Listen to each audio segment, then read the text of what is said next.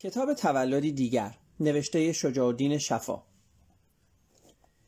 در مذاهب توحیدی یهودی عادتا خدا از بندگان خود نمی‌خواهد که او را دوست داشته باشند ولی اکیدا می‌خواهد که از او بترسند. و بر این موضوع در سراسر تورات و قرآن و در نیمه توراتی انجیل تأکید شده است.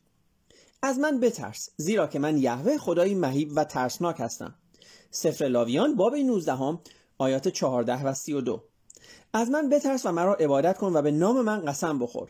سفر تصنیح باب ششم آیه 13 یهوه خدای تو از تو می‌خواهد که از او بترسی و او را به تمامی دل و جان خود اطاعت نمایی.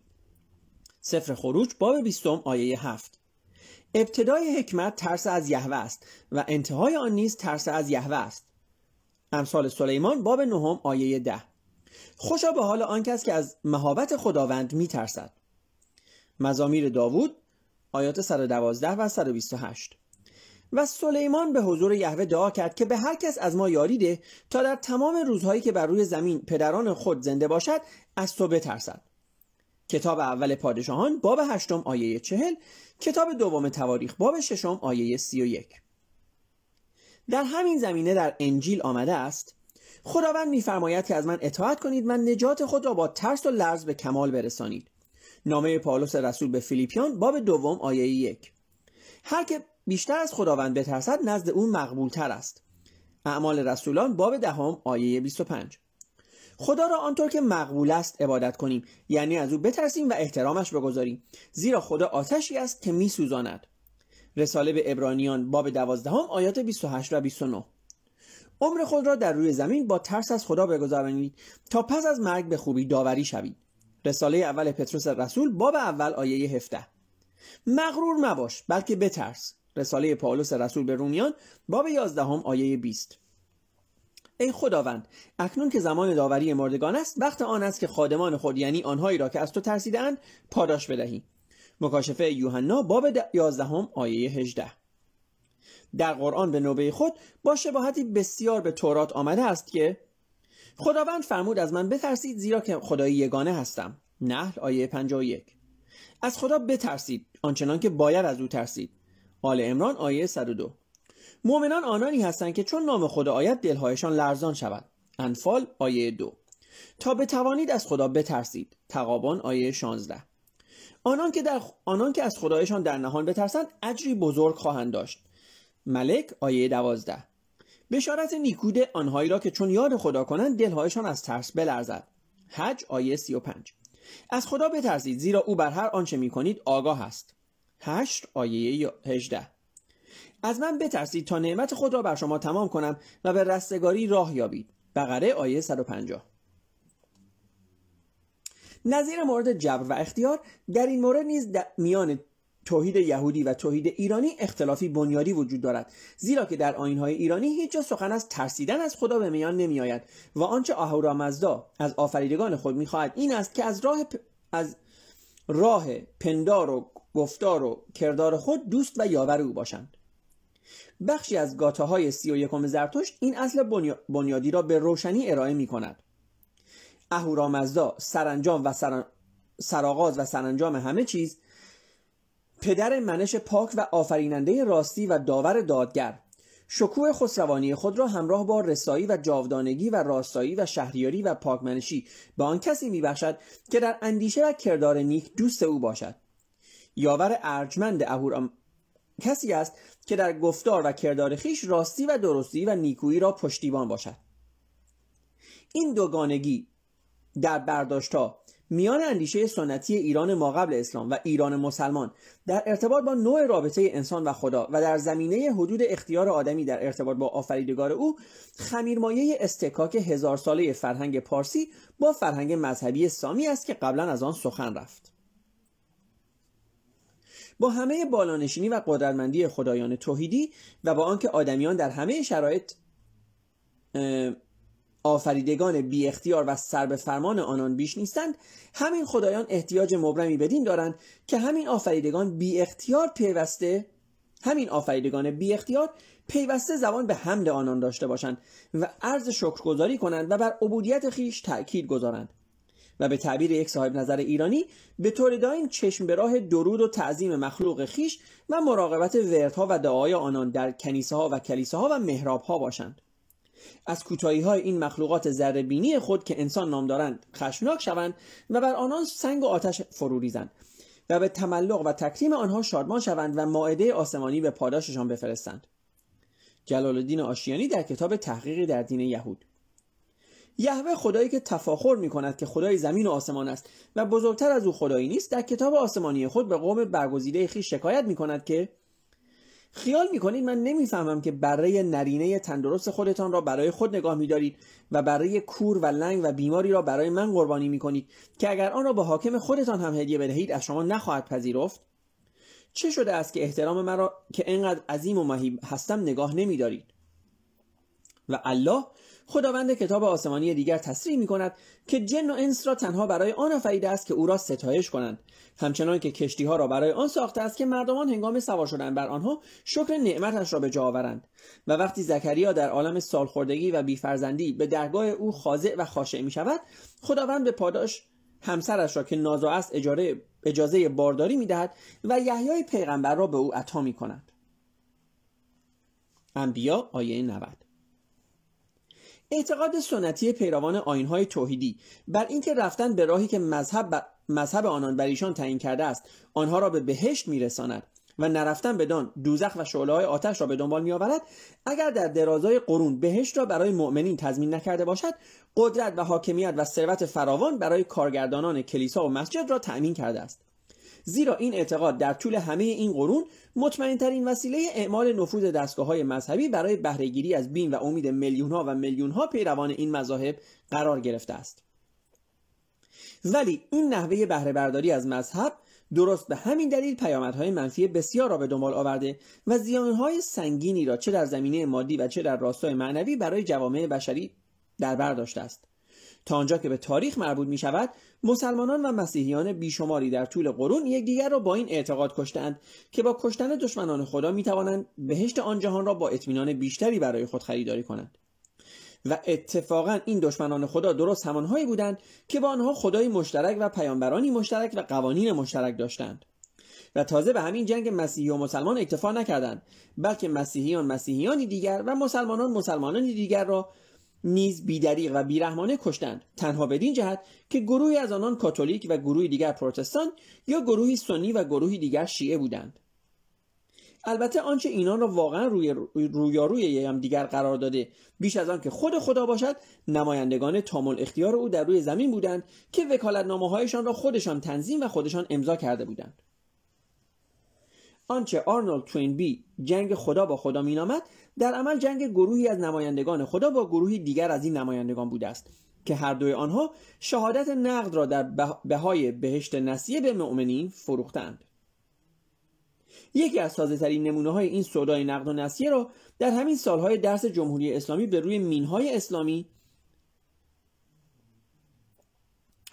یکی از تازه ترین نمونه های این سودای نقد و نسیه را در همین سالهای جنگ در جمهوری اسلامی می توان دید که انسانها به روی مینهایی به آن سوی مرز فرستاده شدند و چنان که در اجساد آنان دیده شد همگی کلیدهای مارک مید این تایوان برگردن داشتند تا به محض شهادت با این کلیدها درهای کاخهای اختصاصی خود را در بهشت به روی خیش بگشایند. کاخهایی که طبق حدیث موثقی که از امام جعفر صادق با آیت الله دستقیب شیرازی شهید مهراب و از آیت الله دستقیب به این جوانان رسیده بود شش دانگ به ایشان واگذار شده بود. رسول خدا صلی الله علیه و آله فرمود که هر شهید را قصری نصیب است در بهشت از لولو که در آن هفتاد خانه است از یاقوت سرخ و در هر خانه هفتاد حجره است از زمرد سبز و در هر حجره هفتاد تخت است و بر هر تختی هفتاد فرش. و بر هر فرش عینی نشسته است با هفتاد خانه تعام در برابر آن که در هر خانه هفتاد قسم تعام است. و خدای تعالی چنان قوتی به شهید می‌دهد که از همه اینها به تمام و کمال بهره می‌برد. و اگر خود آیت الله حساب نکرده بود احتمالا این جوانان ریاضی خوانده پیش از شهادت حساب کرده بودند که بر مبنای این حدیث موثق اندکی بیش از 24 میلیون هورالعین در مالکیت اختصاصی هر یک از آنها قرار خواهد گرفت. و در آنجا که به اصول اخلاقی و معنوی ارتباط مییابد این منطق نکوکار بودن در مقابل مزد گرفتن منطقی است که اگر می‌تواند ویرانگر اخلاق باشد مسلما نمی‌تواند سازنده آن باشد. سالها پیش آینشتاین در کتاب معروف خودش جهان آنطور که من می‌بینم در این باره نوشت اگر عامل تعیین کننده رفتار بشر در این جهان تنها از تنها بیم از کفر یا امید پاداش در جهان دیگر باشد شرایط حاکم بر جامعه بشری ما شرایطی ترحم آور خواهد بود. و در قرن پیش از او متفکر سرشناس فرانسوی امیل فاگه در همین باره نوشته بود اسطوره پاداش و کیفر آن جهانی ویران کننده همه موازین اخلاقی این جهان است. زیرا که کسی که تنها بدین کیفر و پاداش وابسته باشد خوبی را به خاطر خوبی و اخلاق را به خاطر اخلاق نمی جوید بلکه صرفا آن را معامله به حساب می آورد که در آن اخلاق داشتن معامله سودمند است و اخلاق کالایی است که می‌تواند به خرید و فروش گذاشته شود.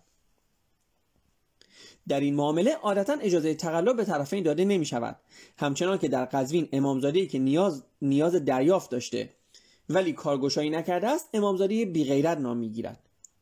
در جهان مسیحیت نیز به قدیسان هشدار داده می شود که قبول این قداست از جانب مؤمنین مستلزم این است که آنها نیز به تعهداتی که در این باره دارند عمل کنند. فوسل دو کلانج تاریخ نگار قرن 19 فرانسه در ارتباط با این قرارداد سنتی نمونه های جالبی را ارائه می کند. سن کلمبان قدیس مسیحی قرون وسطا هنگامی که مقبره قدیس بزرگ قرن سوم سن مارتن را پس از انجام مراسم دعا و نیایش ترک گفته و عازم بازگشت به خانه خود بود متوجه شد که در قیاب او دزدان به خانهاش دستبرد زدند با آقا تلخی به مقبره سن مارتن بازگشت و بانک برداشت که خیال می‌کنی آمده بودم در کنار استخوانهای تو دعا کنم و برای و برای اینکه مالم را بدزدند و اعتقاد عمومی بر این بود که اندکی بعد سن مارتن معجزه کرد و دوست پیدا شد و صاحب مال و اموال گم شده خیش را باز یافت. و صاحب مال و اموال گم شده خیش را باز یافت.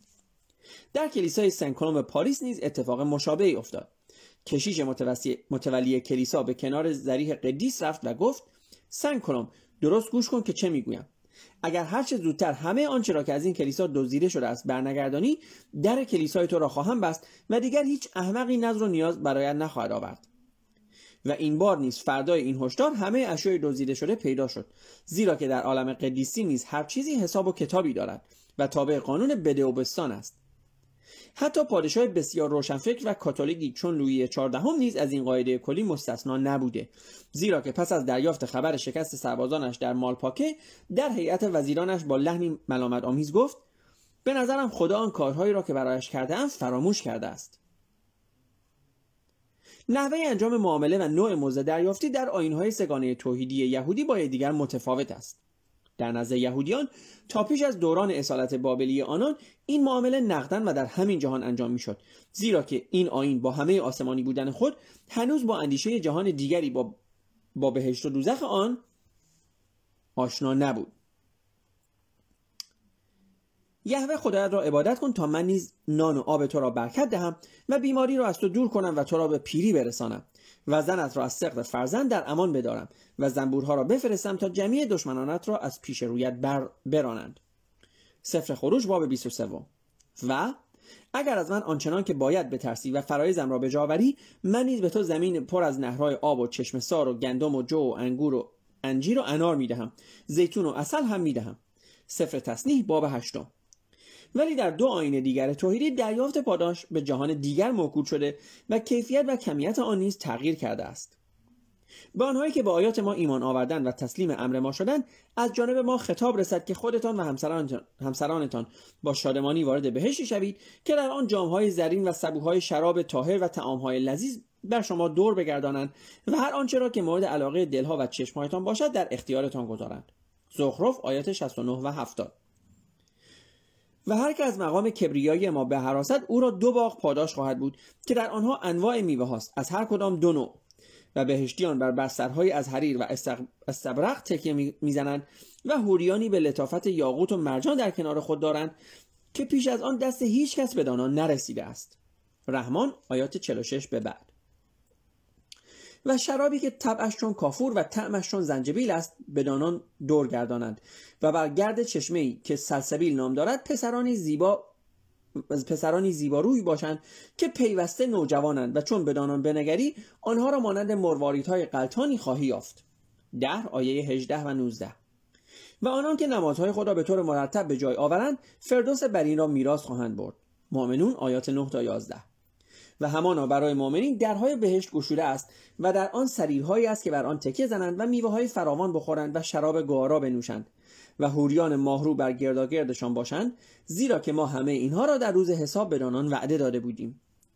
ساد آیه 49 تا 54 در این داد و ستد زمینی و آسمانی بر مبنای سنتی که در نخستین آین توحیدی بنا شده درجه ایمان و اخلاص تقریبا هیچ جا با معیار اخلاق و عدالت سنجیده نمی شود با معیار طول و عرض گنبد معبد یا کلیسا یا مرقدی که ساخته می شود و اندازه طلایی که در تزیین آن به کار می رود و تعداد گاوان و گوسفندانی که قربانی می شوند به سنجش گذاشته می شود مثلا سلیمان پادشاه و پیغمبر نمونه می تواند به روایت خود تورات برادرش را بکشد.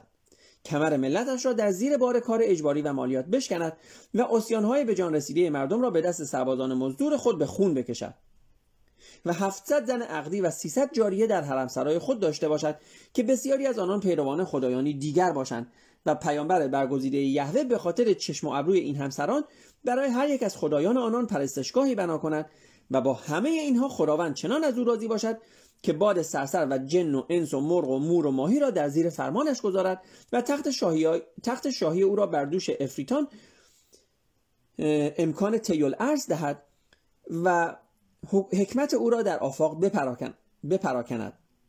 همه اینها به خاطر اینکه این سلیمان معبدی به نام یهوه در اورشلیم بپا کرده است که 60 زرا طول و 30 زرا ارتفاع دارد و سراسرش زرندود شده است و به هنگام گشایش 840 هزار گاو و گوسفند به نام یهوه قربانی شدند. و خانه خداوند که سلیمان بنا کرد طولش 60 زرا و عرضش 20 زرا و ارتفاعش 30 زرا بود.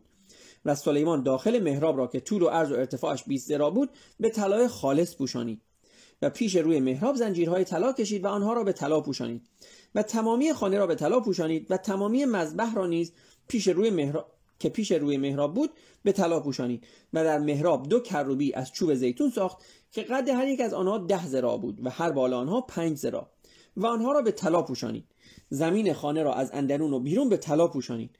و به جهت در محراب دو لنگه از چوب زیتون و آستانه به اندازه پنج سنوبر بود و آنها را دو تخته لنگه دوم نامید به طلایی که موافق نقشا ساخته شده بود پوشانید. کتاب اول پادشاهان باب ششم. در دوران کشف آمریکا به دست اسپانیایی ها در مدتی کمتر از یک قرن دو امپراتوری متمدن و ثروتمند آستک و اینکا در مکزیک و پرو کنونی به دست تفنگداران اسپانیایی به کلی منهدم شدند. و طبق آمار خود مورخان اسپانیا سی تا 100 میلیون مردم بومی این سرزمین ها در بزرگترین ژنوسید تاریخ چنان قتل عام شدند که در پایان قرن بعد تنها یک میلیون از آنان زنده مانده بودند. و با این همه چون قسمتی از طلایی که از این کشتار به دست آمده و به اسپانیا فرستاده شده بود به مصرف طلاکاری کلیساهایی رسید که قبلا یا در این کشور ساخته شده بودند و یا توسط پادشاهان و اشراف و کلیسا به نشان خلوص و ایمان مسیحی آنان ساخته شدند پاپ اعظم به نمایندگی تامل اختیار عیسی مسیح از آنان اظهار رضایت کرد و نیمی از تمام سرزمین های کشف شده و آنهایی را که بعدا کشف می شدن به پادشاه اسپانیا و نیم دیگر را به پادشاه پرتغال پخشید و هر دو آنها را لقب پادشاه بسیار مسیحی داد. همان مسیح که در انجیل از اون نقل شده بود که هیچ کس نمی‌تواند هم بنده خدا باشد و هم بنده طلا. در همین جهان مسیحیت در سالهایی که در روسیه مقدس عصر تزاری روستایان محروم از حقوق مدنی هزار روستایان محروم از حقوق مدنی هزار هزار در کشتارهای خود جان می سپردند کلیساهای ارتودکس غرق طلا و جواهر شدند.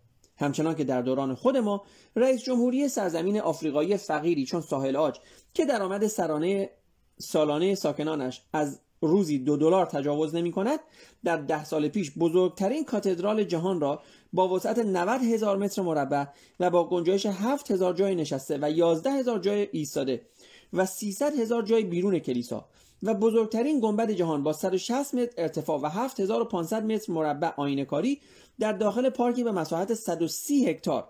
سه برابر تمام وسعت واتیکان با هزینه 300 میلیون دلار در کشور خود بنا کرد.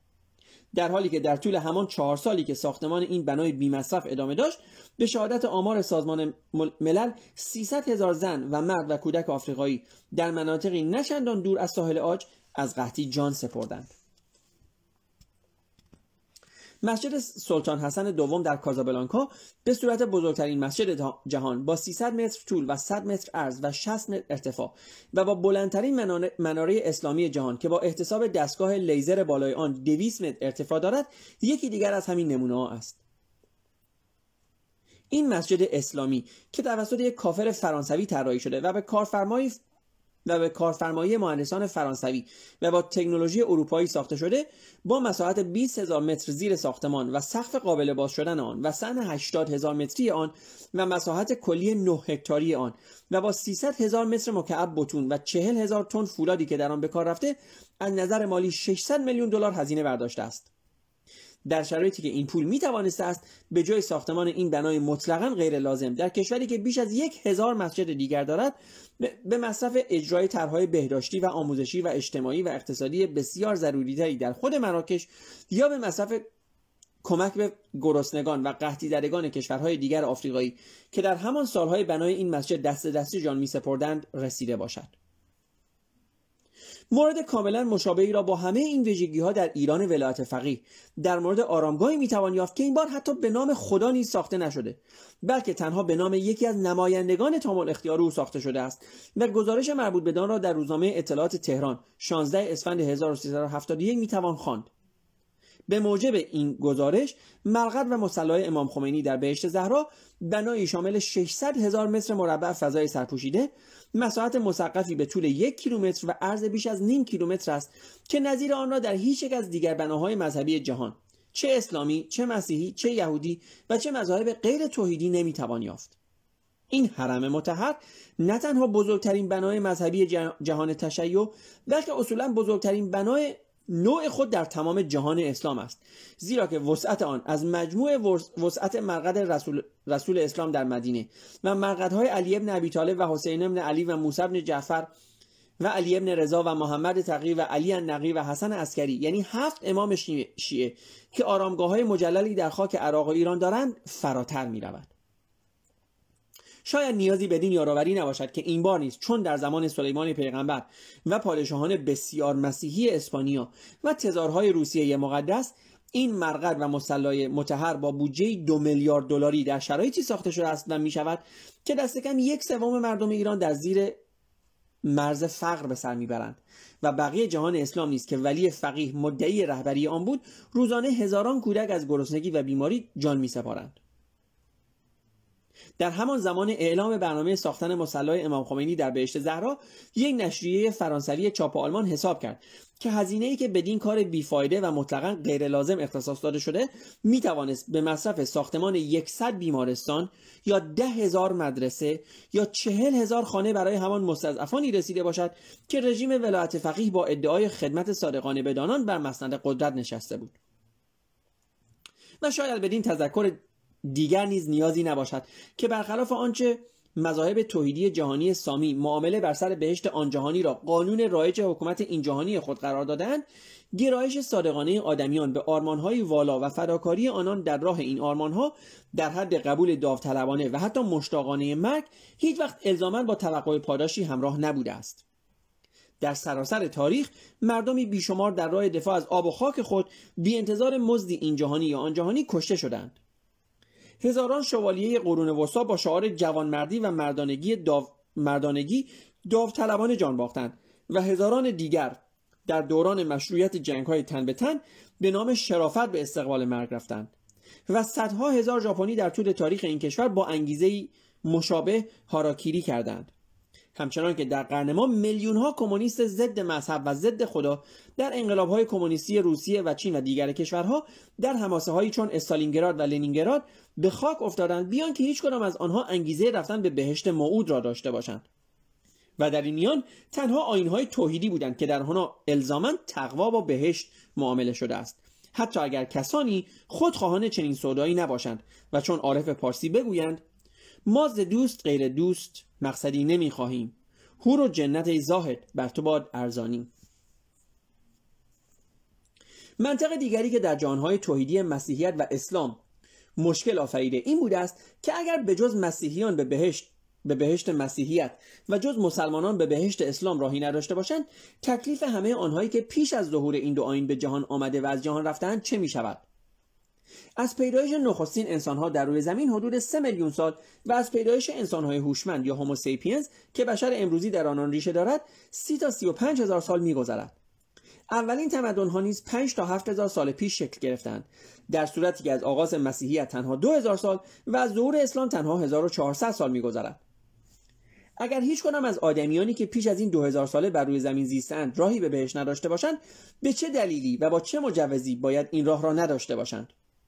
و تازه در میان آدمیان همین 2000 ساله نیز آنهایی که چون بومیان آمریکایی یا استرالیایی یا مردم آفریقای سیاه اساسا نامی از مسیحیت یا از اسلام نشنیده و با آنها آشنایی نداشتند چرا باید تا ابدالآباد در آتش دوزخ بسوزند یا در بیتکلیفی برزخ به سر ببرند؟ ویل کینگسلند متفکر آمریکایی در کتابی که در کتابی که در ارزیابی همین معما نوشته است می‌پرسد اگر با مرگ عیسی در روی صلیب گناهکارانی که بعد از او به جهان آمدند یا میآیند رستگار شدند تکلیف قارنشینان ماقبل تاریخ و بیابان نشینان و پیروان مذاهب قبل از مسیح مذاهبی که در برخی از جهات همپایه و شاید هم عالیتر از مسیحیت بودند چه می شود؟ آیا هیچ کدام از این میلیون ها آدم ماقبل مسیح نباید انسان محسوب شوند و این امتیاز باید به تنها, به کسانی تعلق بگیرد که بر حسب اتفاق بعد از مرگ مسیح به دنیا آمدند و به همین دلیل از بخت دستیابی به زندگی ابدی برخوردار شدند. حتی برای مؤمنان پروپاگورس آینهای توحیدی چنین پرسشی به ناچار مطرح می شده است و به ناچار صلحای آنها را به بندبازی های فیلسوفانه برای, برای پاسخگویی بدین پرسش وامی داشته است. نمونه از این بندبازی را در کمدی الهی دانته می‌توان یافت که در آن سخنور بزرگ و در این حال بسیار مذهبی ایتالیایی.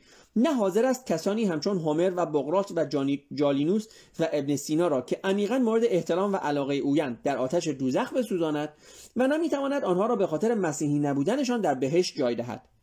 و ناگزیر پناهگاهی به نام برزخ احتمالا اینجا ننوشته. برای آنان می‌سازد که در عین آن که در دوزخ جای دارند آتش دوزخ به راهی ندارد. در معتقدات اسلامی جایی برای چنین پناهگاهی در درون دوزخ منظور نشده است و به ناچار کسانی چون سقرات با آنکه آیت الله خمینی او را فیلسوف توحیدی عظیم و شعنی دانسته است که مردم را از بتپرستی و از شرک به خدا نفی کرد و چون افلاتون که از نظر همین آیت الله معروف به توحید است و از بزرگان حکمت الهی است و چون فیساغورس که علم الهیات را از حضرت سلیمان نبی اخذ کرد محکوم بدانند که چون دیگران که چون دیگر کافران برای همیشه در آتش دوزخ بسوزند. ولو اینکه هیچ یک از آنان در دوران آینهای اساطیری خود اصولا نامی از مسیحیت یا از اسلام نشنیده باشند. مورد معجزه که هر آین توحیدی یهودی از آن به صورت گسترده بهره گرفتند ولی در آینهای توحیدی غیر یهودی جایی ندارد مانند اسطوره آفرینش موردی است که در آن این هر سه مستقیما رویاروی جهان دانش قرار گرفتند.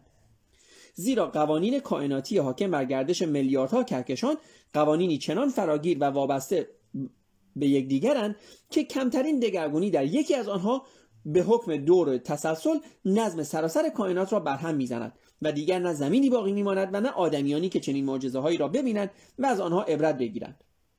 وقتی که فیلمسل یوشه شمشیرکش یهوه با اشاره انگشت خود خورشید را در آسمان از حرکت باز می‌دارد تا فرصت بیشتری برای قتل عام فلسطینیان داشته باشد از دیدگاه قوانین فراگیر کائناتی پیامد چنین معجزه می‌تواند این باشد که سراسر منظومه شمسی به هم بریزد و به دنبال آن نظم کهکشانی که منظومه شمسی ما جزئی از آن است به هم بخورد. و چنین اخلالی به نوبه خود نظم کائناتی میلیاردها کهکشان دیگر را فرو بپاشد و همه اینها برای اینکه یوشع ابن نون بتواند چند هزار مرد و زن و کودک فلکزده فلسطینی بیشتری را در عرض کنعان بکشد. موضوع معجزه از همان آغاز حتی مورد مخالفت اندیشمندانی بزرگ از خود مذاهب توحیدی بوده است که از زمره سرشناسترین آنها می‌تواند از زکریای رازی و ابن سینا و بیرونی در جهان اسلام اسپینوزا و نیوتون و فروید و آینشتاین در دنیای یهود ولتر و داروین و نیچه و تقریبا همه بزرگان علم فلسفه چند قرن اخیر در جهان مسیحیت نام برد و تعبیر جالب رازی را به عنوان شعار مشترک آنها یادآوری کرد که داستانهای معجزات را لالایی های مادر بزرگان لقب داده بود. یا گفته آینشتاین را که عنوان کردن چیزی به نام معجزه تمسخر و تغییر کلیه قوانین حاکم بر جهان آفرینش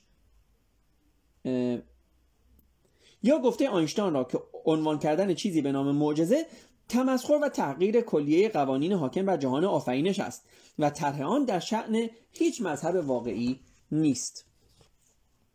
ارزیابی دقیقی از موضوع معجزه را در دیکسیونر فلسفی ولتر که یکی از برترین دستاوردهای فلسفی و ادبی قرن فروغ اروپا است می‌توان یافت. مفهوم یک معجزه نقض قوانین بنیادی و ابدی حاکم بر کائنات است که توسط خداوند وضع شده است و چنین قانونی نباید و نمی‌تواند نقض شود. کسانی خواهند گفت که قانونی که خدا وضع کرده است می‌تواند توسط خود او نیز به حال تعلیق درآید. ولی برای چه خدایی که بر همه چیز دانا است قانونی را برقرار کند که می‌داند خودش آن را نقض خواهد کرد. دانایی مطلق او مطلقا باید این ماشین عظیم را به کاملترین صورت ممکن به حرکت درآورده باشد. و اگر احتمال آن وجود داشته باشد که در آن نقصی بروز کند باید وی پیشاپیش بر آن آگاهی داشته و این نقص را برطرف کرده باشد. وانگهی کارهای خدا میبایست دلیلی داشته باشد. و چه دلیلی می‌تواند وجود داشته باشد که وی برای مدتی نظم مستقر شده خود را به هم بزند؟ در اینجا نیز کسانی می‌توانند بگویند که این کار به خاطر مصالح آدمیان انجام می‌گیرد. ولی در این صورت میباید این کار به خاطر منافع همه آدمیان انجام گیرد و نه به نفع چند آدم معین. یعنی اینکه آفریننده همه کائنات گردش دستگاهی را که تمام جهان آفرینش او را در حرکت دارد تنها به خاطر لطف خاصی که به چند موجود معین خود در گوشه از این جهان دارد متوقف کند. و تازه اگر فرض کنیم که خدا خواسته باشد با اعطای امتیازاتی خاص گروه کوچکی از انسانها را بر دیگران برتری دهد چه ضرورتی دارد که برای این کار آن نظمی را که خودش برای همه زمانها و برای همه مکانها برقرار کرده است برهم بزند و تنها بدین منظور برهم بزند که چند موجود ذره خود را به حقانیت چند موجود ذره دیگرش متقاعد کرده باشد. یعنی به دانها گفته باشد که من قوانینی را که به صورت ابدی و برای همه جهان آفرینش برقرار کرده بودم به تعلیق در میآورم تا شاید از این راه آنچه خودم به انجام آن موفق نشدم انجام پذیر شود. چنین معجزه نمایی بیش از آنکه نشان قدرت خدا باشد نشان ضعف او است و آنهایی که به خداوند نسبت معجزه می‌دهند در عمل به دو توهین می‌کنند زیرا عملا او را ضعیف و دمدمی میشمارند. حقیقت این است که اعتقاد به معجزه تغییر تحقیر خدا است. اتفاقا خود آینهای سگانه توحیدی نیست که میباید در این باره برداشتهای واحدی داشته باشند با هم توافق ندارند. مثلا تلمود هر چهل معجزه ای را که در انجیل به عیسی نسبت داده شده است سحر و جادوی شیطانی می‌داند و می نویسد که عیسی بدین دلیل محکوم به اعدام شد که جادوگری می‌کرد. در صورتی که قسمت مهمی از معجزات منصوب به عیسی تکرار همان معجزاتی است که در خود تورات به پیغمبران اسرائیل نسبت داده شده است. در جهان اسلام نیز با آنکه خود محمد مدعی هیچ معجزه‌ای نشده و قرآن دست کم در پنج مورد این موضوع را تایید کرده است بسیاری از فقهای بزرگوار اسلام همچنان دو پا را در یک کفش کردند که نمی شود پیغمبران دیگر معجزات متعدد کرده باشند و پیامبر اسلام که بزرگترین آنها است معجزاتی زیادتر از همه آنها نکرده باشد. در قرآن آمده است کافران می‌گویند چرا خداوند بر محمد آیات و معجزه ای نفرستاد بدانان بگو که تنها وظیفه که تو داری ارشاد آنها و هوشیار کردنشان است. سوره رعد آیه هفت. و می‌گویند چرا بر محمد معجزه ای از خداوند نازل نمی شود با آنان بگو که علم غیب تنها از آن خداوند است. یونس آیه 20 گفتند چرا معجزاتی از جانب خداوند بر او فرود نمی آید ولی آیا برای آنان این کتابی که ما برایشان فرستاده این کافی نیست؟ انکبود آیه 50 آنها می‌گویند که محمد قرآن را به خدا افترا بسته و این کتاب از خود اوست. بدانان بگو اگر راست می‌گویی شما هم ده سوره مانند آن از پیش خود بیاورید و هر کس را هم که بخواهید در این باره به یاری بطلبید. و اگر نپذیرفتند پس بدانید که قرآن از جانب خداوند نازل شده است. هود آیات 16 و 17 و اگر هم جن و انس جمع شوند نخواهند توانست نظیر این قرآن را فراهم آورند ولی که به کمک یکدیگر بیایند. بنی اسرائیل آیه 87 و رقم این تأکیدهای سریح قرآن ولی فقیه ایران در مقام سخنگوی همه کاسه های گرمتر از آشی که از زمان درگذشت محمد تا عصر ملا محمد باقر مجلسی شمار روزافزونی از معجزات را به محمد نسبت دادن در کشف الاسرار خود می نویسد مرحوم مجلسی در کتاب حق الیقین تحت عنوان بیان مجملی از معجزات حضرت رسول الله نوشته است بدان که حق تعالی هیچ پیغمبری را معجزه عطا نکرد مگر آنکه مثل آن و زیاده بر آن را بر آن حضرت عطا کرده است. و معجزات آن حضرت را احسان نمی‌توان کرد چنانکه خود من زیاده از هزار معجزه او را در سایر کتب آوردم پس وارد می شود در بیان معجزات آن حضرت به طور تفصیل از قبیل زنده کردن مردگان و شفا دادن بیماران و از این نوع زیاده از آن است که حذف توان کرد. و گمان ندارم که در تمام مسلمانان و در بسیاری از ملل یهود و نصاری و دیگر توایف کسی پیدا شود که بگوید ما و شما هیچ نشنیدیم که پیغمبر کوری را شفا داده باشد یا بیماری را خوب کرده باشد. البته فهرست این معجزات ناخواسته که به پیامبر اسلام البته فهرست این معجزات ناخواسته که پیامبر اسلام انجام داده و خود آن از آن بیخبر مانده است به همین هایی که آیت الله به عنوان نمونه آورده است محدود نمی شود زیرا هزار سال پیش از آن شیخ مفید فقیه قدر اول جهان تشیع در الکنتل اعتقادیه خود که بر اساس که اساس عقیدتی مکتب شیعه دانسته شده است. از معجزات دیگری چون ناله درخت خرما و جوشیدن آب از میان انگشتان پیغمبر و شکایت شطور به او و سلام آهو و سخن گفتن بزغاله بریان و حال گرگ و التماس سوسمار و راه رفتن سنگ و موارد متعددی از همین روال نام برده بود. با این همه آیت الله خمینی با نادیده گرفتن همه آنچه اندیشمندانی چون رازی و راوندی و بیرونی و ابن سینا در انکار معجزه و در رد ادعاهای کسانی چون شیخ مفید نوشتهاند. در کشف اسرار خود این انکار معجزه را تنها ترفندی از جانب بنیانگذاران آین بهایی می‌داند که خود قدرت معجزه کردن نداشتند و از همین جهت منکر آن شدند. میرزا ابوالفضل گلپایگانی در کتاب خود به نام فرائد که آن را برای ترویج مذهب باب و بها نوشته منکر معجزه شده و کلام همه این یاوه سرایانی که معجزات را انکار می‌کنند استدلالشان بیکم و کاست از آن کتاب است. و علت انکار کردن ابوالفضل گلپایگانی کرامت و معجزات را این بود که چون دست باب و بها از آن کوتاه بود از این جهت چاره ندیدند مگر آنکه معجزات را یکسره انکار کنند تا کسی از آنها مطالبه معجزه نکند. خمینی کشف اسرار ممنونم دوستان که با این قسمت با ما بودیم قسمت نسبتا طولانی بود. ولی باز من یک حاشیه‌ای بر این کتاب می‌زنم دوستان تا جایی که وقت اجازه بده. ما در مورد در مورد تقوا صحبت کردیم دوستان. من دیگه اینجا بیشتر صحبت نمی کنم فقط خیلی مجدد دو مرتبه اینو دوستان بهتون میگم که اون مبنای همینطور که این کتاب گفته مبنای سه آین توحیدی یعنی یهودیت مسیحیت و اسلام چیزی به عنوان اینکه بنده یا حالا اصطلاحا انسان با خداوند خودش دوست باشه نیست تمام صحبت بر سر ترس هست.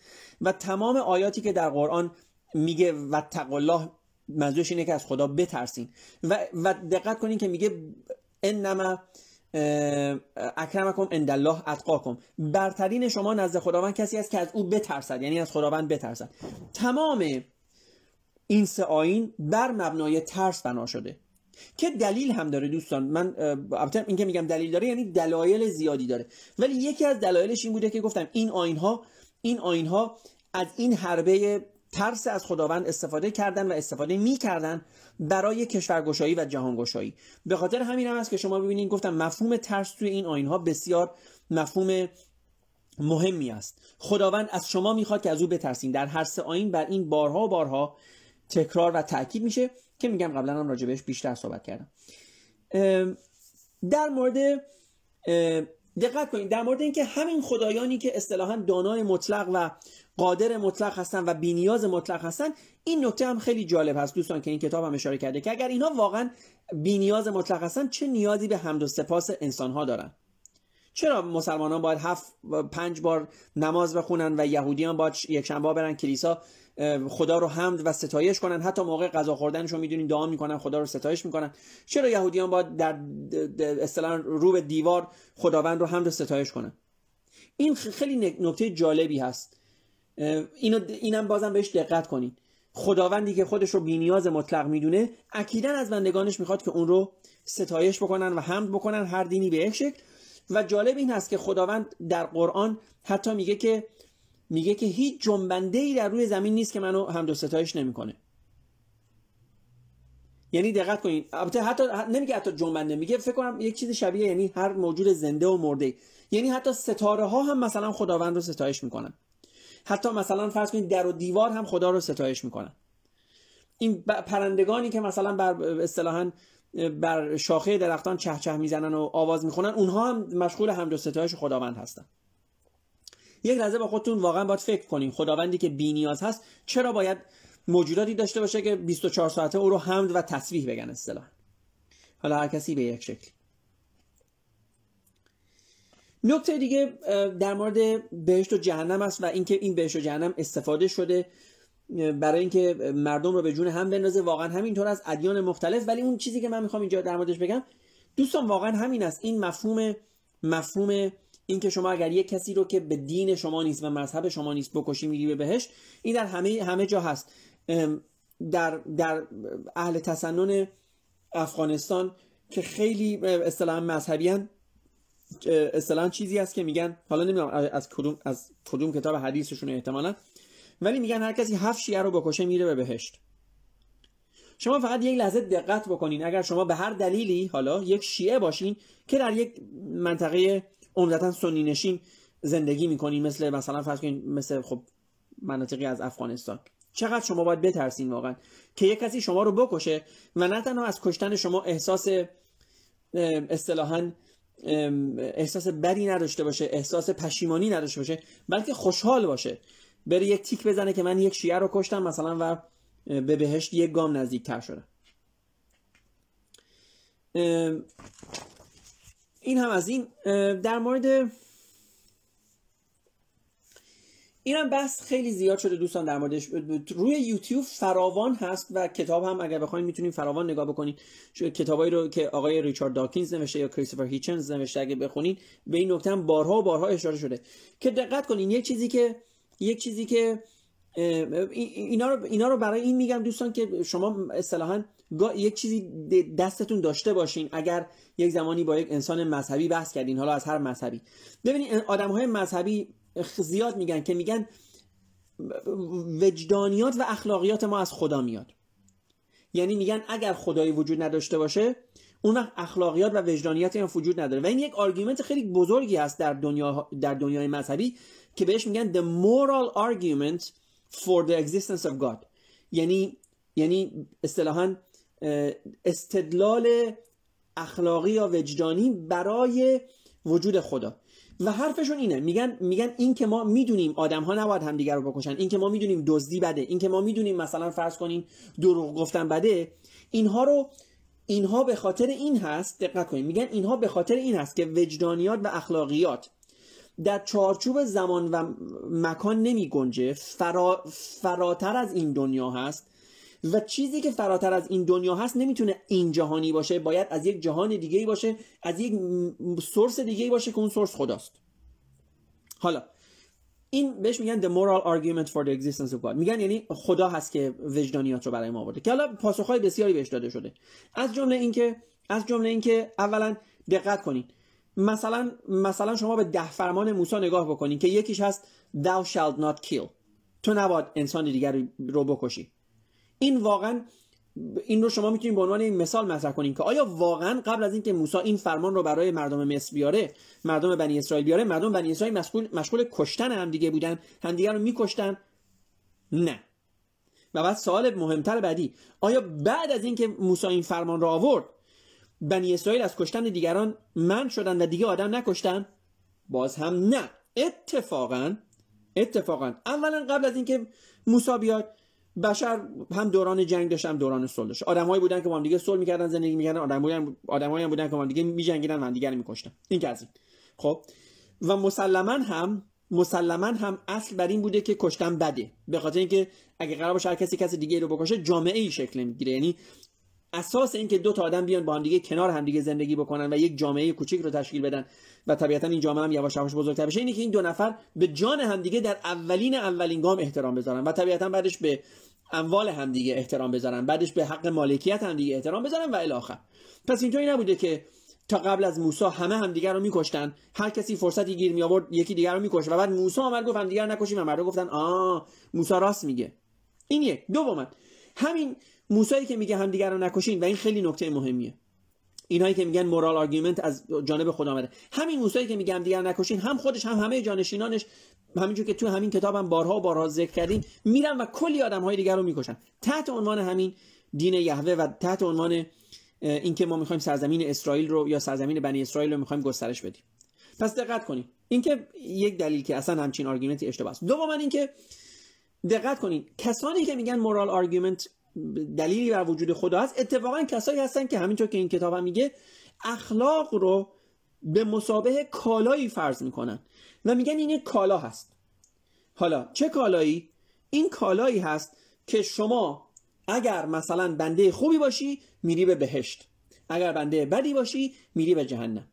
یعنی شما خوبی و بدی رو به خاطر خودش انجام نمیدی. به خاطر این انجام میدی که این شما رو به بهشت یا به جهنم می‌بره. مثال زیاد میشه زد. فرض کنیم مثل اینه که فرض کنیم مثل اینه که شما بگین که مثلا فرض کنیم دولت یه قانونی بذاره. نمی‌دونم. فرض کنیم یه قانونی بذاره که شما اگر چه می‌دونم. مثلا اگر شما شراب بخوری فرض کنید دولت ایران دیگه. مثلا اگر شما شراب بخوری تازیانه خواهی خورد. شما رو شلاق می‌زنی. و حالا شما این نیست که شراب بخوری یا نخوری به خاطر اینکه مثلا از شراب بدت میاد یا خوشت نمیاد. شما از طرز اون تازیانه خوردن و اصطلاحا مجازات شدن دیگه شراب نخوری. فارغ از اینکه مثلا فرض کنیم شراب خوردن کار خوبی باشه یا کار بدی باشه. شما یه کار بد رو در نظر بگیرید. هر کار دیگه ای رو. اتفاقا اینهایی که moral argument می‌کنن و میگن خداوند سرچشمه همه moral morality و همه اخلاقیات و وجدانیات ماست همین هایی هستن که گفتم. به شما میگن اگر خوب باشی میری به بهشت اگر بد باشی میری به جهنم. و این خوب و بد بودن هم به شکلی توصیف می‌کنن که خب حالا دیگه همه ما بهتر می‌دونیم. این یادتون باشه اگر کسی صحبت کرد ولی گفتم ولی اینو دقت کنید تمام جامعه شناسان بدون استثنا معتقدن و اصطلاحا باور دارن که اساس اخلاقیات و وجدانیات ما از اینجا میاد که ما موجودات اجتماعی هستیم. و شما این و شما این وجدانیات و اخلاقیات رو در هر موجود اجتماعی دیگه هم می‌تونید ببینید شما در مورچه ها هم نگاه بکنین اونها هم وجدانی اخلاقیات خودشون رو دارن. مثلا فرض کنین اینکه یک سرباز کارگر هیچ وقت مثلا فرض کنین یک زنبور کارگر هیچ وقت به خودش اجازه نمیده اون اصلی رو بخوره که ملکه می‌خوره. به فرض حالا. این اینها چیزهایی است که ما بهشون میگیم اخلاقیات. یعنی اونها هم برای اینکه جامعهشون به اصطلاحا به پا بمونه سر پا بمونه این قوانین رو در درون خودشون دارن. و گفتم در در اساس وجدانیات و اخلاقیات در انسان هم همین هست. اگر دو تا آدم می‌خوان کنار هم زندگی بکنن اولین چیزی که مهمه اینه که اینا جانشون طبیعتا چی باشه؟ در امان باشه. به خاطر اینکه اگه جان شما در امان نباشه خب میری جای دیگه زندگی می‌کنی. چرا یهودیان دسته دسته از اروپا مهاجرت کردن؟ به خاطر اینکه از هیتلر میترسیدن ترس جونشون رو داشتن. اگر حالا دو تا آدم هم از هم از از از اینکه توسط دیگری کشته بشن بترسن خب اصلا اجتماعی شکل نمی‌گیره. همینطور گفتم حق مالکیت. شما اگر حق مالکیت دیگری رو حالا بر هر چیزی از جمله مثلا به خونش به رسمیت نشناسی یا به اموالش یا به پولش به رسمیت نشناسی سنگ روی سنگ توی جامعه بند نمیشه. چیزهای دیگه هم همین است. مثلا اگه همه دروغ بگن اگه دروغگویی باب بشه شما می‌دونید که بنیان جامعه متزلزل میشه. اینها چیزهایی هست که اینا چیزهایی هست که لازم نیست کسی بیاد برای شما تعریف بکنه. کسی لازم نیست الواحی رو از کوی بیاره پایین و بگه تو نباید بکشی نمی‌دونم تو نباید دروغ بگی ولی آخر اینم از این. بله. در مورد اینم که در مورد این دار و ستاد اصطلاحا خداوند و فرستادگانش با بقیه هم اینم دقت کنید اینجا مثال های زیادی زد که چقدر اصطلاحا مثلا مسجد یا کلیسا یا نمی‌دونم اینها ساخته شده با ابعاد خیلی خیلی عظیم. شما دقت کنید مثلا همین چیزی که الان ما داریم واقعا. ببینید شما چقدر طلا خرج زریح مثلا امام حسین شد. یک زریح طلایی براش. ساختن. چرا واقعا به نظر شما؟ چرا یک آدمی که مرده باید ذریع طلایی داشته باشه که پول اون طلا و هزینه اون طلا و هزینه اون زری و هزینه اون بارگاه همینطور که این کتابم گفته می‌تونه صرف ساختن مدرسه بشه صرف آموزش و پرورش بشه صرف ورزش بشه صرف اصطلاحا عمران و آبادی بشه صرف ساختن بزرگراه و بیمارستان و نمی‌دونم کتابخونه بشه. چه دلیلی داره واقعا؟ و از همه اینا مهمتر گفتم ته همه اینا از خودتون سوال کنین که چرا خداوند این ادیان به اینها این اجازه رو میده.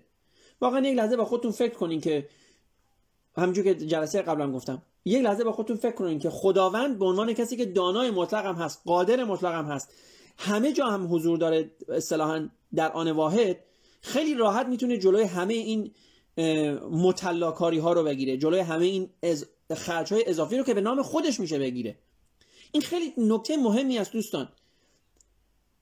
اگر من نوعی من آدم منی که هیچ عددی نیستم منی که هیچ رقمی نیستم منی که هیچ اهمیتی در این دنیا ندارم خب؟ به عنوان یک آدم. نه کسی منو میپرسته نه کسی فالوور من اصلا نه کسی منو دنبال داره و آخر. اگه من امروز بفهمم که به اسم من مثلا دارن آدم کشی می‌کنن یه نفر بگه آقا به اسم آقای فلانی می‌خوایم شما رو بکشیم. من میرم و جلوی او رو می‌گیرم. نه اینجا نمیگم نه بحث اراده آزاد هست. چیزی رو بحث اراده آزاد هست؟ اینجا بحث اسم منم هست دیگه. بحث بحث اصطلاحا شهرت و ما چی میگیم؟ بحث شهرت منم هست دیگه. بنابراین بنابراین اگه من احساس بکنم که کسی به اسم من داره به یکی دیگه دروغ میگه اگه کسی به اسم من داره اصطلاحا به حقوق یکی دیگه تجاوز می‌کنه اگه کسی به اسم من می‌خواد یک آدم دیگه رو بکشه اینجا نمیگم نه آدم ها اراده آزاد دارن. میرم و جلوی این کار رو می‌گیرم.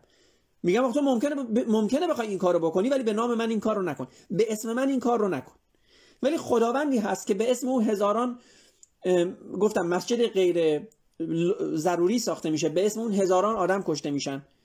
به اسم اون هزاران جنایت صورت می‌گیره و این خداوند هیچ جا جلوی اینها رو نمی‌گیره. ولی گفتم این همون خداوندی هم هست که ضمنا کوچکترین دستورات رو داره. نمی‌دونم مثلا برای اینکه شما به فرض برای اینکه محمد با چه ترتیبی با همسران خودش هم بستر بشه در قرآن. این واقعا جای فکر داره. خب در مورد یک نکته دیگه که اینجا گفته من فکر کنم اینم می‌خوام بهتون بگم که ممکن این اعدادی که این کتاب گفته به خاطر اینکه کتاب یک کمی قدیمی تر است و خب می‌دونین علم مدام داره پیشرفت می‌کنه مقداری چون شواهد جدیدی کشف میشه ممکنه مقداری اعدادش قدیمی تر باشه از پیدایش انسان های هوشمند یا هوموسیپین ها بیشتر از واقعا 35 هزار سال میگذره. ظاهرا ظاهرا اولین هوموسیپین ها 100 تا 200 هزار سال پیش وجود داشتن روی کره زمین. اولین تمدنان 5 تا 7000 سال پیش واقعا نبودن. ما اولین تمدنایی رو که مطمئنیم حدود بین 8500 سال تا 10000 سال پیش در اگه شما هم در گلتپه در یا حالا یک اسم مشابهی داره در ترکیه. آناتولی اون زمان یا ترکیه امروزی.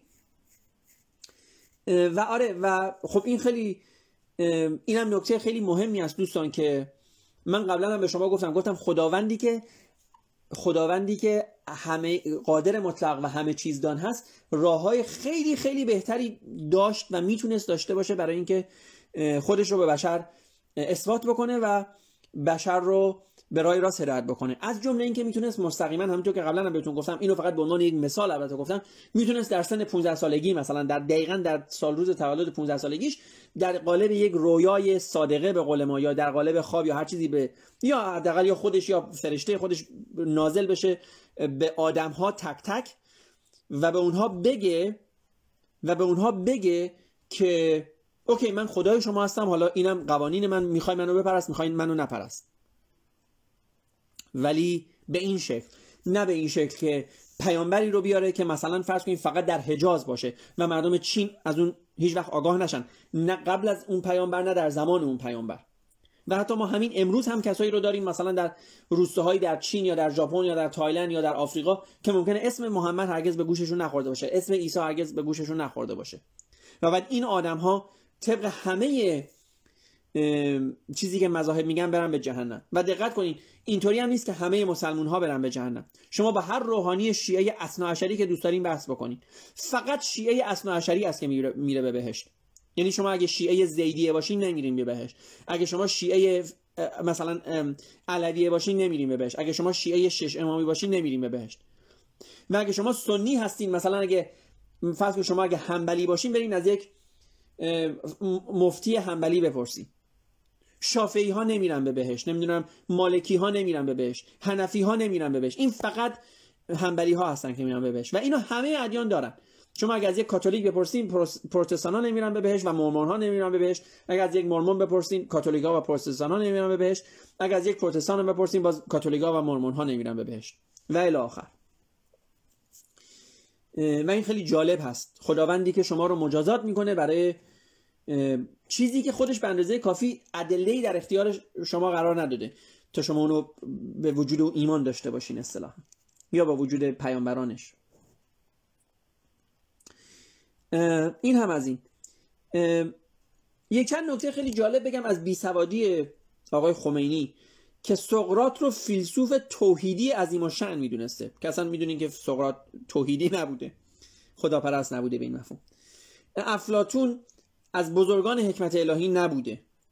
فیثاغورس هم علم الهیات رو از حضرت سلیمان نبی عکس نکرده چون اصولا سلیمانی وجود نداشته و اگر هم حالا به فرض هم فرض کنیم وجود داشته سلیمان اصلا در یک جایی از دنیا بوده و فیثاغورس کلا در یونان بوده در یک جای کاملا جدایی از دنیا بوده.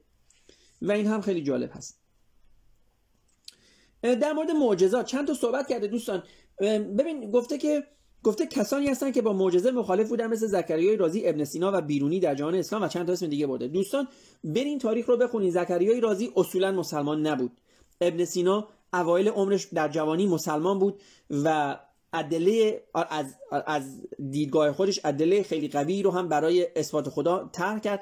ولی بعدها یعنی مثلا در میان سالی شاید در سی خورده ای سالگی من نمی‌دونم بی خدا شد و بی خدایی او تا اونجا پیش رفت. که به محمود غزنوی اگه اشتباه نکنم حالا حاکم زمان خودش در خبر دادن. نه احتمالا محمود غزنوی نبوده. ولی به حاکم زمان خودش خبر دادن که چه نشسته ای که ابن سینا اصلا به خداوند اعتقادی نداره و بی خداست. می‌دونید ابن سینا به خاطر افراد در خوردن شراب هم اگه اشتباه نکنم مرد. اووردوز کرد به عبارتی ظاهرا. اگر اشتباه نکنم. و بعد ابن سینا مجبور شد اون شعر معروف رو بگه. بگه بگه که کفر چون من این گذاف آسان نبود محکمتر از ایمان من ایمان نبود. در ده یکی چون من و آن هم کافر پس در همه ده یک مسلمان نبود. مجبور شد در اینکه از خودش دفاع کنه چون چون بحث مرگش بود. یعنی حاکم اون زمان دستور داد که اگر واقعا ابن سینا مسلمون نیست چون مرتد شده دیگه مسلمون بوده و مرتد شده اونو بکشن. اون مجبور شد برای اینکه از جون خودش دفاع بکنه. حالا اصطلاحا این شعر رو بگه و بعد از خودش دفاع بکنه. در حالی که نبود. زکریا رازی برین کتاباشو بخونید در رد اسلام نه در رد معجزات فقط در رد اسلام مقاله و کتاب و اصطلاحا مطلب داره. اما در مورد معجزات که بله این ببینید معجزات یکی از چیزهایی است که دین رو در برابر دنیای دانش قرار میده. این چیزی که مثلا میگه اینجا هم اشاره کرد که یوشه با اشاره انگشت خودش خورشید رو از حرکت باز میداره. شما می‌دونید که اگه خورشید از حرکت بیسته یعنی اگه خورشید اولا که دقت کنید اولا اینا فکر می‌کردن خورشید دور زمین میچرخه و فکر می‌کردن که مثلا با اشاره انگشت می‌تونن خورشید رو متوقف کنن. در حالی که اینو خیلی این خیلی مهمه. درسته که خورشید هم داره در یک مسیری در این عالم پهناور داره به حرکت ادامه میده. اما اون چیزی که ما از حرکت خورشید می‌بینیم که از شرق در میاد و به غرب میره این حرکت خورشید نیست. این حرکت زمین هست دوستان.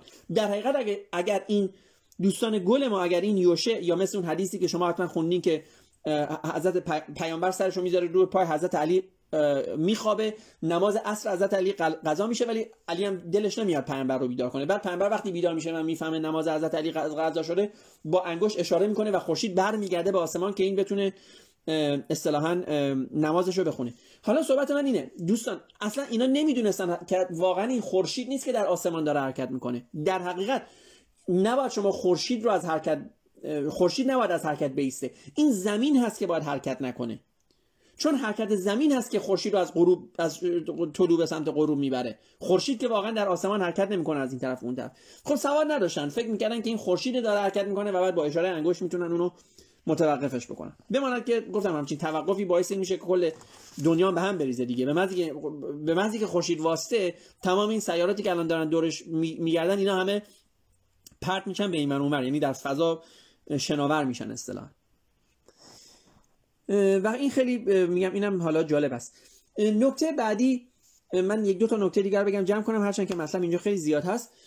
این هست که بله محمد خودش در قرآن مدعی هیچ معجزه ای نشده. اینجا هم آیات قرآنی رو براتون ما آوردیم که این آیات قرآن دقیقا اشاره بر این داره که محمد هیچ معجزه ای رو به جز قرآن نیاورد. ولی بعد به همین معجز... به همین محمد شق القمر رو نسبت میدن صحبت کردن با گاو و گوسفند و بزغاله بریان و نمی‌دونم گرگ و آهو و اینا رو نسبت میدن. به همین محمد نسبت میدن که هر جا که می‌رفت درختها و گلها به او سلام می‌کردن. شما یک لحظه به خودتون فکر کنین دوستان یک لحظه به خودتون فکر کنین که شما مثلا فرض کنین دارین با یک آدمی میرین. این آدم مثلا میگه من پیامبر خدا هستم. شما میگین نه تو پیامبر خدا نیستی. ولی هر درختی درخت ساکت هر درختی به او سلام می‌کنه. میگن پیامبر در تمام عمرش یک ابری بالای سرش بوده که همیشه اون سایه باشه. اصلا امکان داره شما همچین چیزی رو ببینین و به اون ایمان نیارین؟ حتی در قرن 21 همین در همین قرن 21 منی که دارم با شما صحبت می‌کنم اگر امروز ببینم یک آدمی داره راه میره و مثلا ماشین ها بهش سلام می‌کنن نمی‌دونم فروشگاه ها بهش سلام می‌کنن نمی‌دونم عروسک ها بهش سلام می‌کنن آسفالت بهش سلام می‌کنه اصلا اون لازم نیست بگه من پیامبر خدا. من خودم رو می‌ذارم روی دوشم و می‌برم به قول معروف هر چی بگه حرفش گوش میدم. حتی خودش هم اگه بگه آقا من پیامبر خدا نیستم میگم تو غلط کردی تو پیامبر خدایی. کسی وقتی که در و دیوار دارن با تو صحبت می‌کنن وقتی که سنگ و نمی‌دونم گل و گیاه دارن با تو صحبت می‌کنن تو غلط می‌کنی که میگی پیامبر خدا نیستی مگه میشه؟ تو باید پیامبر خدا باشی. اصلا شما فکر کنین این همه معجزات رو به این پیامبرها نسبت دادن بعد مردم واقعا ایمان نمی آوردن یک لحظه به این به خنده داری و به تنز این ماجرا هم دقت کنید با همه این اوصاف محمد هیچ معجزه ای نداشته. همه این معجزات رو به محمد نسبت دادن. من می‌خوام یک دو تا یک نکته خیلی جالب رو در مورد این معجزه بگم که میگن از مرحوم احمد کسروی نقل شده که واقعا انسان بزرگواری بود. احمد کسروی آخوندزاده ای بود که در جوانی فهمید که این دین دکانی بیش نیست و چندین کتاب نوشت در رد اسلام و در رد دین و اصطلاحا وا کردن مچ آخوندها و بعد هم به دست فدایان اسلام ترور شد. و واقعا روحش حالا اصطلاحا روحش شاد به خاطر اینکه انسان بسیار خوبی بود. داستان بسیار قشنگی از آقای کسروی نقل شده که میگه میگه چون میگن پدرش هم روحانی بود دیگه. میگن یکی از دوستانش که خب اونا طبیعتا روحانی بودن اصرار می‌کرد که آقای کسروی تو چرا ایمان نمیاری؟ با این همه اصطلاحا کرامات و معجزاتی که برای پیامبر نقش شده و نمی‌دونم این همه چیزا تو چرا ایمان نمیاری؟ بعد میگه خب یک آقای کسوی میگه یکی از اونها رو برای من تعریف کن. میگه بله ما مثلا در حدیث داریم که سوسمانی با پیامبر صحبت می‌کرد. حالا هر چی که می‌گفت مثلا عرض حال می‌کرد و اینا. بعد آقای کسوی ازش پرسید گفت سوسمار به چه زبانی صحبت می‌کرد؟ گفت سوسمار به زبان عربی صحبت می‌کرد. گفت خب این معجزه محمد نیست این معجزه سوسماره. اگر اگر اگر سوسمار به عربی صحبت می‌کرده این معجزه سوسمار است که تونسته به عربی صحبت کنه. چون محمد که عربی بلد بوده که. این که معجزه جدیدی نیست. این چیز چیز چیز جدیدی نیست که ما راجع به صحبت بکنیم. یک داستان دیگه هم هست که اونم البته این تنزه که اینم حتما شاید شنیده باشین که میگن میگن خداوند اگر وا... اینو در مورد مسیح میگن. میگن خداوند اگر واقعا می‌خواست معجزه بکنه باید عیسی رو باردار می‌کرد نه مریم رو چون مریم رو هر کسی می‌تونه باردار بکنه. اینا واقعا چیزی است که با خودتون فکر بکنید. اینا حالا این اینا طنز ماجراست شاید جوک اینها ولی اینا رو واقعا با خودتون فکر بکنین که این چه نوع معجزه ای هست واقعا. سخن گفتن بزغاله بریان رو من بهتون گفتم همون داستان بزغاله ای هست که اون زن یهودی می‌ذاره جلوی محمد و محمد اول گازش می‌زنه ولی بعد بزغاله به سخن میاد از جانب از به اذن خدا و میگه من مسمومم منو نخور. بعد بعد محمد سه سال بعدش که میمیره میگن محمد شهید شد به خاطر اینکه داستانش رو قبلا براتون عرض کردم. گفتم که اینا نمی‌تونن ببینن که پیامبر وفات کرده باشه. کما اینکه شما اگه نگاه کنین تا تقریبا تا سال 72 یا 73 فکر کنم تا سال. آه ببخشید. تا سال 76 76 خودمون 1376 در تقویم ها هست وفات فاطمه زهرا. و بعد از سال 76 که آقای خاتمی میاد همین آقای خاتمی ابا شکلاتی اصطلاحا ایشون فات... ایشون وفات فاطمه زهرا رو تبدیل می‌کنه در تقویم به شهادت فاطمه زهرا. چرا؟ که مگر میشه 14 معصوم ما مقامشون از مقام شهدا پایین تر باشه؟ به همون دلیلی که گفتم چون شهدا زودتر از بقیه وارد بهش میشن بنا به حدیثی. و دقت کنید این این این همه دروغ این همه معجزات. من یک نکته دیگه رو هم نهایتا دوستان براتون میگم و این بحث رو میبندم چون می‌دونم امروز خیلی هم صحبت کردم. دقت کنید دوستان شما ممکنه بگین خب این معجزات واقعا بوده اینها بالاخره چیزایی است که اتفاق افتاده. من می‌خوام دو نمونه رو براتون نقل بکنم. شاید خیلی هم جالب نباشه ولی می‌خوام دو نمونه رو براتون نقل بکنم که در قرن 21 داره این اتفاقات میفته اگر اگر یادتون باشه شما حتما می‌دونید که چند سال پیش حدود فکر کنم ده دوازده سال پیش بعد از ماجراها در بحبوهای اتفاقای اصطلاحا جنبش سبز و اون ماجرای بعد انتخابات اشارش که که مشروعیت حکومت و مشروعیت آقای خامنه خیلی خیلی زیر سوال بود. آقای علی سعیدی نماینده ولی فقیه در فکر کنم نیروی انتظامی ولی مطمئن نیستم. ایشون آمد یک داستانی رو نقل کرد. حتما همه شما این داستان رو شنیدین دیگه. داستانی که نقل کرد ایشون این بود که گفت گفت گفت که حالا یک کسی از از قابله آقای خامنه ای از قابله مادر آقای خامنه ای شنیده که آقای خامنه ای در لحظه تولد گفته یا علی. یعنی اون لحظه که آقای خامنه ای به دنیا اومده گفته یا علی. و بعد قابلا هم گفته علی یارت. و بعد آقای خامنه ای به دنیا آمده این یک داستان. یک داستان دیگه هم که همین اخیرا همین چند هفته پیش اتفاق افتاد که وقتی آقای مصباح یزدی بالاخره جانش رو به اسرائیل داد اصطلاحا و مرد در حقیقت باید بگیم به درک واسه شد ولی حالا ما میگیم مرد. همین اخیرا آقای صدیقی خطیب جمعه تهران نقل کرد که ایشون در قصالخونه مثلا بلند شد و لبخند زد. یعنی چشمش رو باز کرد و به قصال لبخند زد و حالا احتمالا حرفی هم زد و اینا. دقت کنید این داستان ها داره در قرن 21 نقل میشه. یعنی در قرنی که دیگه حالا ما مردم می‌دونیم که این چیزها کاملا غیر ممکن هست. دقت کنید داره راجع به آدمهایی نقل میشه که این آدمها اصولا آدمهای منفوری در بدنه اجتماع هستن. البته طرفدارایی هم دارن طبیعتا. یعنی شما فکر کنید راجع به یک سری آدم منفور یک سری داستانهای تخیلی داره نقل میشه و این داستانها میره و تبدیل به کتاب میشه میره نوشته میشه میره توی یک اصطلاحا توی یک جزوه توی یک رساله ای توی یک کتابی به عنوان کرامات نمی‌دونم آیت الله مصباح یزدی یا کرامات آیت الله خامنه ای نقل میشه و درج میشه یک عده اینو باور می‌کنن. چون دقت کنید دوستان اگر اگر این مطالب باورپذیریش در سطح عمومی جامعه وجود نداشته باشه شما رو نمیگم خودم رو نمیگم یک عده‌ای بالاخره. اگر باورپذیریش وجود نداشته باشه این حرفا هیچ وقت زده نمیشه. بالاخره چهار تا آدم هستن از توی 40 هزار آدم که این رو باور بکنن. خب شما فکر کنید اگر ما در قرن 21 با داشتن این همه علم و دانش و به قول معروف گلوبالیسم و نمی‌دونم اینکه ما امروزه می‌تونیم با کمک اینترنت از چین و ژاپن و نمی‌دونم اینا با خبر باشیم و همه این چیزی که ما امروزه در اختیار داریم به عنوان علم هنوز این مطالب باورپذیره و هنوز تبدیل به کتاب و جزوه و به قول جوهر میشه فکر کنین که 1400 سال پیش وقتی یک نفر برای محمدی که حالا در واقعیت هم حتی وجود نداشته می‌گفته مثلا چه می‌دونم مثلا ابری همیشه بر بالای سر او حرکت می‌کرد. یا مثلا در مورد عیسی می‌گفتن روی آب را می‌رفت. یا در مورد مثلا موسی می‌گفتن که نمی‌دونم آب رود نیل رو شکافت. خب طبیعتا اون زمان اینا باورپذیر بود دیگه. چون مردم اون زمان به لحاظ دانش بسیار بسیار بسیار پایینتر از سطح عمومی ما بودن. مردم خیلی باورپذیرتر بودن. مردم خیلی راحتتر میفهمیدن. اینم بذارید من بگم هی مطلب داره کش میاد ولی من اینم دوست دارم بهتون بگم چون در ادامه همین مطلب است. ببینید سطح دانش مردم در قدیم. تا همین 200 سال پیش ولی حالا حتی قدیمترش سطح عمومی دانش مردم اینقدر پایین بوده که اینا هر چیزی رو از هر کسی قبول می‌کردن. ما حدیث داریم که یک اعرابی میره خدمت امام صادق و بهش میگه زمین روی چیه؟ و امام صادق بهش میگه زمین روی شاخ گاوه. و اینم میگه احسنت و میاد بیرون تموم میشه. دقت کنین. اعرابی حتی همین رو هم نمی‌دونسته. حتی همین دانش اشتباه. حتی همین اصطلاحا افسانه اشتباه همین برداشت اشتباه رو هم نمی‌دونسته. اصلا نمی‌دونسته زمین کجاست.